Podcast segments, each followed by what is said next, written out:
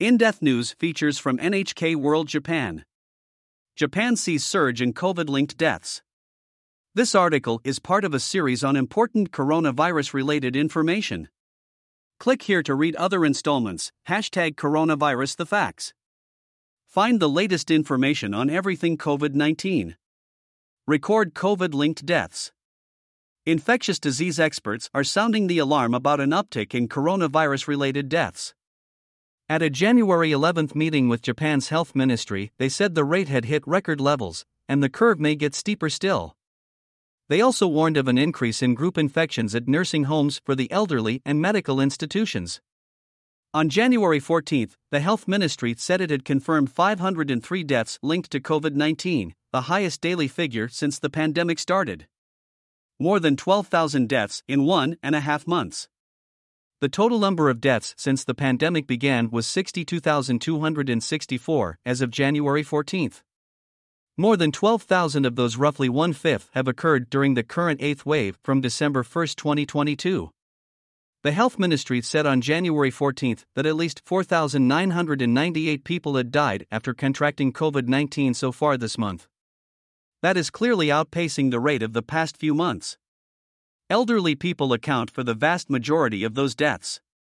The National Institute of Infectious Diseases says around 60% of the deaths were directly caused by the coronavirus.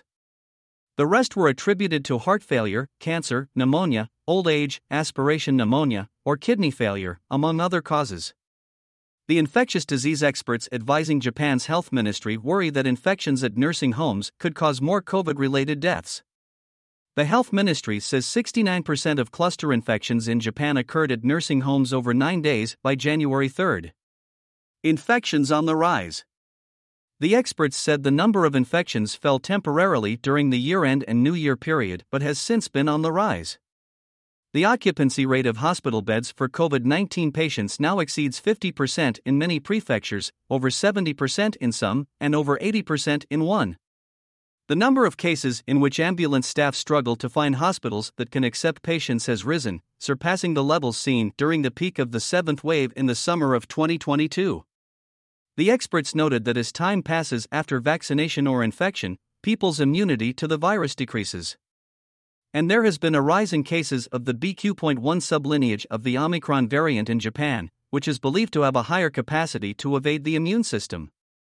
The experts said that with infections surging in China and the seasonal flu season beginning in Japan, medical systems need to be strengthened in order to be able to provide appropriate care to older people and those at high risk of developing serious symptoms. And they advise people to choose vaccines designed to target Omicron variants and to stock up on antigen self test kits. Actual number may be invisible. Professor Hamada Atsuo of Tokyo Medical University Hospital attributes the recent increase in deaths to three factors 1. Rising infection numbers, despite a lower rate of severe illness than before. 2. Underlying health problems in older patients being exacerbated by COVID. 3. Insufficient Omicron targeting vaccine coverage among the elderly. According to Hamada, the currently dominant virus is similar to the one that caused the previous seventh wave. Its pathogenicity, such as the fatality rate, does not appear to have changed significantly, but the number of infection cases is simply increasing. The official number of reported cases is still lower than the total for the seventh wave last summer, but infection cases are not being reported with the same thoroughness as they were then, he says.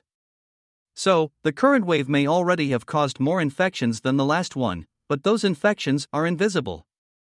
Medical institutions are properly recording deaths, which is why that rate has reached a record high.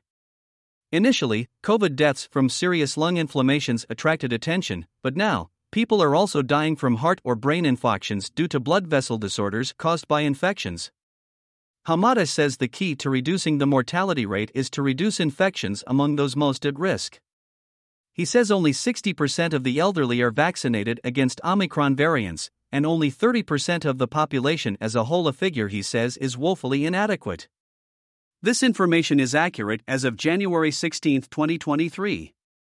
Edited by Nakanishi Now. NHK World. Producer